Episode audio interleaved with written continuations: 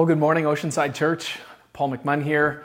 Really good to be with you. I must confess, I really wish I was with you in person, but we will settle for a virtual meeting with you today. And I'm encouraged with what God's been sharing with me, and I hope and trust that, uh, that this is a word that encourages you and speaks to you. And the message that I have for us this morning, um, I'm going to call it Crossing Over.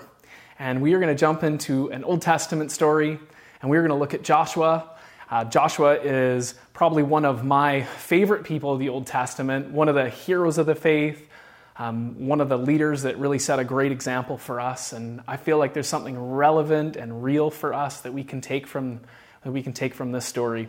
For those of you that aren't familiar with who Joshua was, uh, Joshua was the leader of the Israelites. He took over from Moses Moses was the one that took the Israelites out of 400 years of slavery and he took them into the desert, all in the pursuit of the promised land. And before they went in, Moses died and he handed the baton of leadership over to Joshua. And now it was Joshua's role and it was his job to lead the Israelites into that promised land. So, this is uh, something from the story of Joshua. Um, and what we look at here is that um, he was pursuing a promise. He was pursuing uh, inheritance. It was something that uh, he was told from generations prior that God had promised his people. And it was his responsibility to lead the people into this promise. But in the story where we pick up, they, they find themselves at a significant obstacle. Um, they find themselves facing something that they've never seen before. They find themselves at the river Jordan. And for these people, uh, the river was a new experience for them.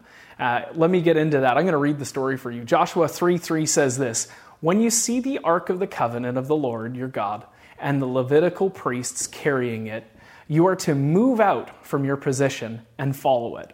Then you will know which way to go, since you have never been this way before.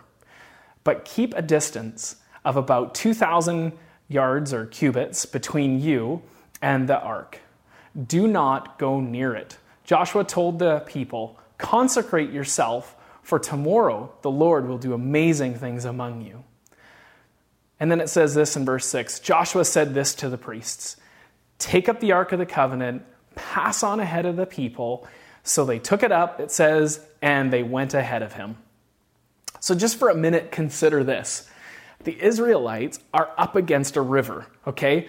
For them, this river was in full flood. That means that it was spilling over its banks. And these Israelites, if you consider what I've told about the backstory here, they had just come from 400 years of slavery. That means they weren't busy swimming in pools, they didn't go to swimming lessons, they probably had never been swimming before. And then from there, this people, after that, have now lived in the desert. And a lot of the generation, actually all of the generation except two, that had uh, been through this time in the desert, they had actually died and passed on. And this was a generation that had grown up and was born and knew really just desert living. And there's not too many rivers in the desert. So for them, water was terrifying. And if you look back um, with this river in full flood, um, history tells us it was probably as much as 100 feet wide as much as 10 feet deep, and there was no easy way to cross this. This was a significant obstacle. And here they are. Here they are standing at this river, and they actually, the way into this promise was through it. There was no other way around it. There wasn't a nice bridge to get over it. So they were facing something that for them was terrifying. It was a way that they've never been before. They're facing something that was unforeseen. I just want to pause there for a minute and I want to consider where we're at today. You know, we're all in this um, process right now of, of self isolating and not really leaving our homes much unless it's something that's really pressing or like going to the grocery store. Uh, but we're supposed to be staying at home or sheltering in place.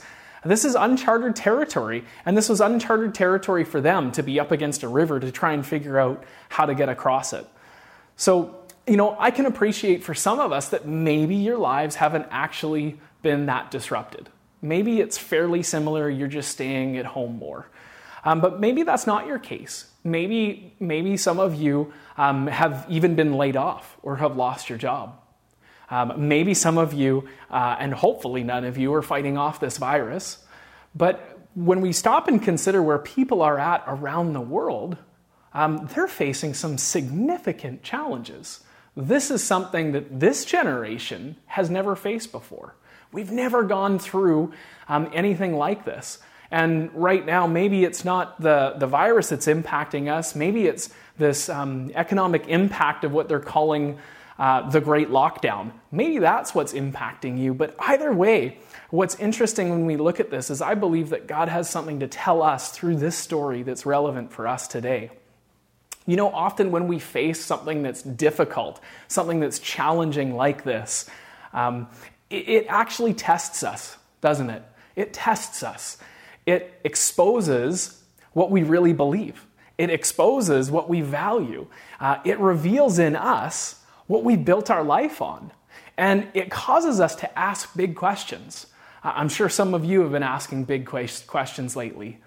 So maybe even consider this. Maybe even your identity uh, has been sort of exposed in that maybe you found your identity was wrapped up in your job or the things that you were doing. Maybe, maybe your identity uh, has been always found in recognition and value from other people, and now you're isolated whatever it might be, let's consider that we are facing something that we haven't faced before, and it's, it's causing us to dig deep and to look inside a bit. Um, you know, I think for some of us, even, it's fair to say that maybe we've always just put our hope and our trust in our own abilities and things that are in our control. I actually can't think of another time where so much has been out of our control. And I, you know, I'm just considering that even as we're watching this here this morning, as some of you are watching, that maybe this is a first for you in that you've never really um, watched something that's faith-based or you know connected into a church community before. Uh, maybe you're asking big questions. Maybe believing in God has always been, you know, kind of a, a thought you've sort of left on the burner and kind of put it aside and you haven't really had the time to entertain it. Um, maybe you've just never made space for God to fit into the way that you see the world or the way that you see yourself, um, the way you find identity. Uh, maybe, maybe this notion of God has just always been something that you've put aside for the time being. But here you are. Here you find yourself listening and asking big questions. And you know, if you can identify with anything that I've been saying here, I really want to say this to you. I want to say that God is real. I want to say that there is hope, that right now there is hope. And hope comes in the name and the person of Jesus. And in, in, in, in this time while you're searching, I want to encourage you that wherever you're finding yourself, that the answer that God has for you and of these questions you're asking, that the answer He has is going to be found in Jesus. And He wants to say that He knows you. He wants to say that He loves you. And He wants to say that He's pursuing relationship with you. So I just want to encourage you to be open as you're listening. Uh, be open to God speaking and open your heart to maybe making space for God in it. You know, the word tells us, when I say the word, I mean the Bible. The Bible tells us that if we seek God with our whole heart, that we'll find Him. So even as I'm sharing here this morning and I dive back into this story, I want to encourage you to to open your heart and to seek Him. I'm trusting that He's going to speak to you. So here we are. We find ourselves, like the Israelites, facing something that we have never faced before. And what's amazing in this story is that God does not leave the Israelites here. He doesn't leave them in the desert, exposed, uncertain, fearful of the obstacle in front of them. God takes them through. And He takes them through into promised land. The best part of this story is that they cross over. And that's what I want to say for us in this when as I jump into the the points and the things that I want to share today is that ultimately God's going to take us through this. He's going to take us through this, and there is blessing, and there is favor, and there is good on the other side of it. And you might not be able to see it yet, but I'm telling you, it's there. God wants to take us through, He wants us to cross over. So when we go back into this story, uh, I think there's four keys for us. There's four points I want to pull out of this and I want to talk through. So, what's relevant for us today? The first thing when I read this story in Joshua is that God is leading. This isn't a question of, is God leading? This is actually a question of, are we following him? Are we following him? In Joshua 3 3, remember, I just read it, it says this When you see the ark of the covenant of the Lord and the Levitical priests carrying it, you're to move out from your position and follow it. Then you will know which way to go, since you've never been this way before. This isn't a time, friends, for us to go marching to the beat of our own drum. We don't want to go rushing out, trying to figure this all out on our own, thinking that we've got all the answers. I want to encourage you that actually this is a time to seek God and make sure that we're following Him because He Himself is leading us. And, you know, for Joshua in this story, um, I think what's neat is when we look at the history of this, we know that Joshua took over from Moses, and this lesson of God leading was a, was a lesson that Moses handed down to Joshua. And I want to touch on it because I think this is pretty significant um, in how God leads. You know, when we look at Moses, he was the one, remember, that helped the Israelites out of Egypt. They were out of this really difficult period uh, of being slaves. And they were in the desert, and in the desert, the Israelites got themselves in trouble at this one point, and they decided to make an idol and worship this idol, this thing, instead of worship God. And Moses was just distraught. He was frustrated. And he starts talking to God, and you can hear the story and pick it up for yourself if you want to read it in Exodus. And it says this in Exodus 33 12. It says that um, Moses is seeking the Lord, and he says, Lord, you know, you've told me to lead these people, but you haven't told me who you're going to send with me. You haven't told me who I can follow. You haven't given me anyone that's going to help or go before me. And you can hear the cry of his heart for someone to help him and to lead him through. And I love what God's response is to Moses. God's response to Moses was this in Exodus 33 14. It says, The Lord replied to Moses, My presence will go with you, and I will give you rest. My presence will go with you, and I will give you rest. And you know, in this story with, um, with, with the Israelites, um, you see that actually from that moment, that the way they traveled from then on was they put this Ark of the Covenant, which was where uh, the Ten Commandments were held, it, it resembled the very presence of God. Um, they put it in front of the army as they marched. So the, the Ark of the Covenant went first wherever they went, just as it did in the story with Joshua. It says that the Ark went out first and then the people were to follow. And this, this was significant. And this was something that actually Moses had handed down to Joshua. And in Deuteronomy 31 7, it says this that says that Moses summons Joshua and said to him in the presence of all of Israel, Be strong and courageous, for you must go with this people into the land that the Lord swore to their ancestors to give them, and you must divide it among all among them as their inheritance. The Lord himself goes before you and will be with you.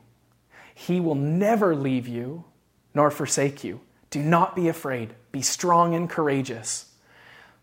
You know, Moses tells Joshua this, and then God tells Joshua something in, in Joshua 1 5. God says this to him. He tells Joshua, As I was with Moses, so I am with you, Joshua. So, why am I giving you this backstory? Why is this relevant for us? Because as God was with Moses, and as God was with Joshua, so God is with you. God is leading in this time, and He wants to lead us. And I want to encourage you in the same way God promises His presence, God promises His presence to you. My presence will go with you, and I will give you rest. What does that mean? It means that right now, before things get better, before things maybe even get worse, right now, irrespective, God gives us peace. And He has peace for you for today. Uh, and He has peace for you before everything's fixed and better. The, the Bible tells us that this is a peace that can only come from God. And it's a peace that comes when we follow His leading. Mike spoke of the shadow of the Almighty. It's a peace we find in the shadow of the Almighty. For us, this peace is amazing. It's actually a peace that surpasses understanding, which just means it's a peace that doesn't make sense. In the natural, you shouldn't have it. Everything can be a mess around you, but God can give you peace in this moment. And I want to tell you that God wants to give you peace in this moment. So, even with the Israelites here, we see this key thing that God's presence is going before them, that God is leading them. Are we following God's promptings? Are we listening to Him? Are we paying attention to what He's saying, to what He's doing? That's my first point. We can't go anywhere without touching on that. So, God is leading. What's the next thing I see when we read this scripture? And it's this it's that holiness fuels or makes way for the miraculous. Holiness makes way for the miraculous. So there's a key to that. It says this Joshua told the people, consecrate yourselves. Tomorrow the Lord will do amazing things among you. God can and even wants to do amazing things. God wants to do miracles. God wants to do the miraculous. In Joshua 3 14, I'm going to read on here and just show you kind of what happened in this story. It says that the people in 314 that they broke camp and they got ready to cross the Jordan, that the priests carrying the Ark of the Covenant went ahead of them. And it says this it says, Now the Jordan is at full flood during the harvest, yet as soon as the priests who carried the ark reached the Jordan and their feet touched the water's edge, the water from upstream stopped flowing. That's a miracle. It piled up in a heap a great distance away. It goes on and just tells us that it was completely cut off. It's amazing, this miracle. Rivers don't just stop. You don't just build a dam like that, but God does. And amazing in the story that it says that it happened a ways upstream, which means God dealt with it so far away that when the Israelites actually had to cross this obstacle to them, which would have been a significant challenge, they couldn't even see the water. Amazing. God wants to do the miraculous. If you're excited about what you're hearing here, I want to encourage you keep reading the story of Joshua. Because as you read it, you'll see that this was just a start of the miraculous of what God did for them. God wants to do the miraculous. God wants to do the miraculous in our lives. But the key here is that holiness makes way for the miraculous. So he says this word, he says, consecrate yourself. So, consecration, what does it mean? For those of us that have never heard that or maybe need a reference, consecration means really being separate. Um, it means separating something that's unclean and especially anything that would contaminate one's relationship with God. Um, it also carries the connotation of sanctification or holiness or purity, right? So he says, sanctify yourselves. So, one of the ways that they would do that is they would wash their clothes. They would have a bath, wash their clothes, change, and it kind of gives this imagery, this symbol of being made fresh or being made new. Uh, and it was a new beginning with God. Um, you know, it's interesting when we read this story and we consider what's happening um, with the Israelites here because before Jesus came, the Israelites found and were able to receive holiness only through consecration, right, and sacrifice. This was a process that they had to do to get right with God. So they had to make sacrifices and they had to consecrate themselves. They had to do something. There was effort, there was work involved. You know, what's amazing for us is that actually, if you pause and consider much of how the world sort of thinks today and people think and religion thinks, it's almost this, this works based way of living where, you know, people, people think that their good deeds are somehow going to wipe out their bad deeds. And if you do enough good deeds, it'll make up for the, the bad things that you've done. And, you know, in religion, maybe it's this thing of climbing a ladder, you know, you can just in your own works and your own efforts and the things you do, you just keep climbing that ladder and you get better and better. But then if you make a mistake, you slide back down the ladder and you have to go back and you know keep doing things and climbing that ladder and you know the the reality for us today is for us as believers as Christians is that Um, we don't get holiness from our efforts.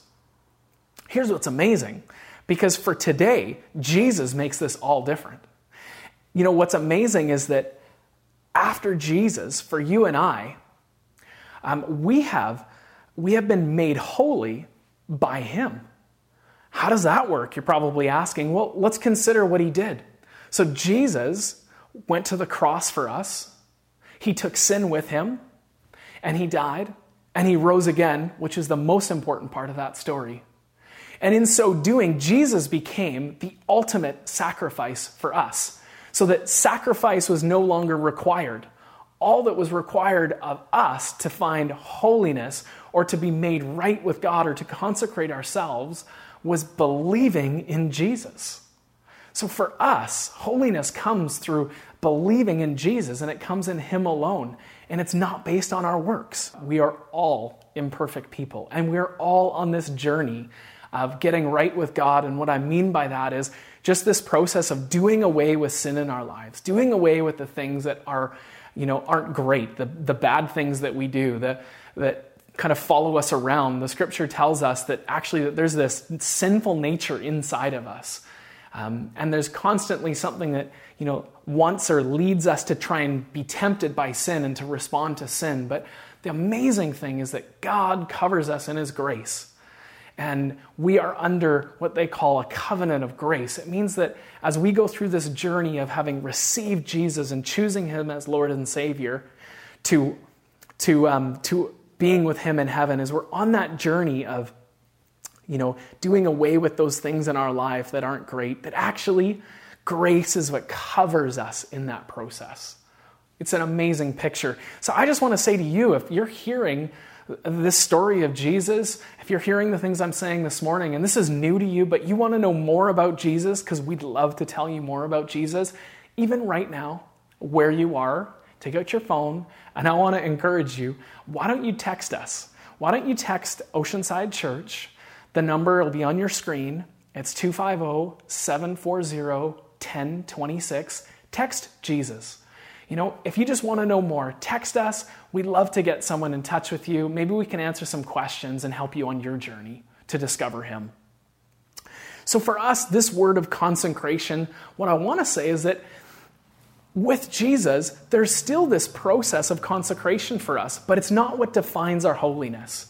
That's solely Jesus what we're looking at right now for consecration is actually this thing of becoming more like Jesus and maybe cleaning up our lives a bit. So, I want to show you um, a way of thinking about consecration because I've heard it said this way that consecration is affirming the call on your life to be holy and set apart. Consecration is affirming the call on your life to be holy and set apart. So, let's get right with God. Let's embrace our identity in Him. And as we do that thing, as we focus on that, actually the doing away with the stuff that hinders that relationship, it just comes naturally. It's actually a byproduct for us. So let's remember that God wants to do the miraculous with us here and now.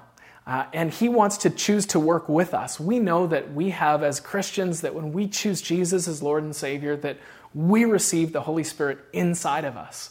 And He wants to work through us in our lives and do the miraculous even now. What else do I see in this? What else do I see in this story here? Um, I want to look at my third point, and these ones are a little quicker. The first two were longer. But the third point is this, and it's kind of an interesting one pack intentionally. If we're crossing over into the promised land, if we're crossing over into God's promises on the other side of this, I want to encourage you to pack intentionally. That means that there's things that we probably need to leave behind. And there's things that we actually need to intentionally pack to bring with us. Follow with me here for a minute. The Israelites were in the desert, and the things in the desert that worked well for them maybe aren't really the things that are going to work well for them for where they're going. So maybe, maybe somebody's skill and the things that they were carrying around were things like transportable tents or gear for digging wells and finding water. In the promised land, there's lots of water. You don't have to worry about trying to find it. In the promised land, you're not living in tents anymore.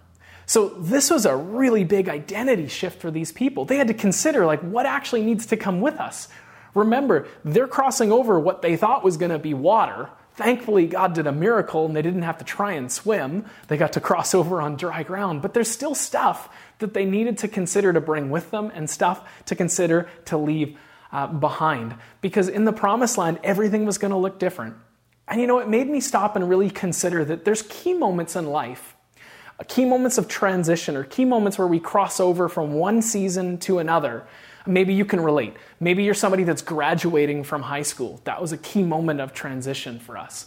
There's others. Maybe it's maybe it's moving out from home. Maybe it's getting married. There's there's key moments of transition where actually we get to pause. We get to take stock of where we're at and we can consider what's going to be important for us in this next season we get to pause and really examine ourselves.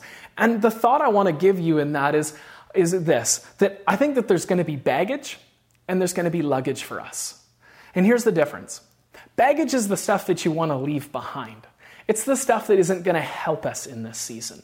Baggage might be things like sin, even, but it could also just be bad habits. It could be behaviors or things that we need to make adjustment to in our life. It could be unforgiveness, it could be bitterness, it could be envy. Let's take stock. What are the things that we need to leave behind? Don't put them in your bag. Don't take them with you. Pack intentionally. You know, a confession. When I travel, I really don't like checking a bag. Just a confession. And uh, I try rigorously to leave a bag behind. And for uh, for me, a, a, funny accomplishment when I got married was I somehow managed to convince my wife that it was a good idea on our honeymoon to only bring a checked bag. So I feel like that was a win, and uh, I was quite proud of that. But what does it mean if you're if you're packing light? What does it mean? It means that you've got to carefully consider what's going to be important. What do you need? What are you going to need for what's ahead? And if we're transitioning from this season into a new season and, and God has promise and things ahead for us, what are we going to need for that? You know, if we're moving into a season of, uh, of what God has next, what do we feel God's telling us to pack? What should we be bringing with us? Let's be intentional about it. Let's really pause and consider what's going to be important. And don't wait to put those things in your bag. Don't wait to start making those adjustments. Do it now. If you've ever packed last minute, you know that you're going to forget something. So don't pack last minute. Be intentional. Make some decisions now. The last point I want to touch on is this. When we see this story here, um, they're moving into the promises of God. They're moving into the inheritance that God spoke of over their life. And I want to say this that inheritance is waiting for you. Inheritance is waiting for you on the other side of this. And I'm not just talking about stuff. I'm not just looking at material things. I'm not talking about the blessing and the favor of God. I believe that that's there. Um, I want to talk about more than just that. You know, when you consider the promised land, yes, this was a land that was blessed. It says it was flowing with milk and honey, and, you know, it was lush, it was green, it was amazing, maybe even better than Vancouver Island. Hard to believe, but maybe better than Vancouver Island. But you know what, what, what the promised land also um, gives us a picture of is God's blessing of the future generations that would come. It was a blessing of his people, the families that could, that could grow and expand in the land. And really, friends, for us, the inheritance that God has for us is people. People is the only thing that matters. It's, people are the only thing we get to take with us to heaven. It's the relationships. I'm quite sure you've probably realized right now how important your friends and your family really are. You know, and this is a great opportunity that God's given us to reprioritize what's important in life for us. And let's focus on the inheritance that He has for us. Let's consider the importance of people in our lives. You know, a lot of people are soul searching. A lot of people are asking those big questions. And maybe you're even somebody that's asking big questions. But don't just ask the question and leave it there. Pursue the answer to that question. I'm telling you, God says that we'll find him when we seek him. And he's got answers for you in this time. You know, I know we're physical distancing, and some people are calling it isolation, and I think that that's silly. I think it's maybe physical distancing because we have tools, we have things in our hand, and I've got a challenge for you. I want to encourage you to pick up a tool. Pick up your phone. Take a moment, scroll through your phone, and ask God to highlight somebody that you should reach out to. These are the inheritances that God has for us. It's people. Let's invest in people. Lots of people are asking me in my industry, what should I invest in right now? What should I invest in? You know what you should invest in? People. Invest in people. Scroll through that phone. Trust that God is going to highlight someone. Pick up the phone, call them. Maybe it's a word of encouragement. Maybe they just need to hear your voice. Maybe God wants to do something significant, like give you a prophetic word for them, or give you a word of knowledge for them, or maybe even God wants you to pray for them for healing. God wants to do the miraculous in this season. He really does. I want to encourage you. Let's focus on people because in this time, this is going to be the inheritance that God has for us. So for us, God wants us to cross over. He has blessing and favor for us. There is inheritance waiting for us. And the keys for us today are number one, God is leading. Are we following? Number two, holiness makes way for the miraculous. Number three, pack intentionally. And the fourth point, inheritance is waiting for you. Thank you for your time today, Oceanside Church, and all you visitors that are joining us. Trust that God is speaking to you. Thank you so much for joining us.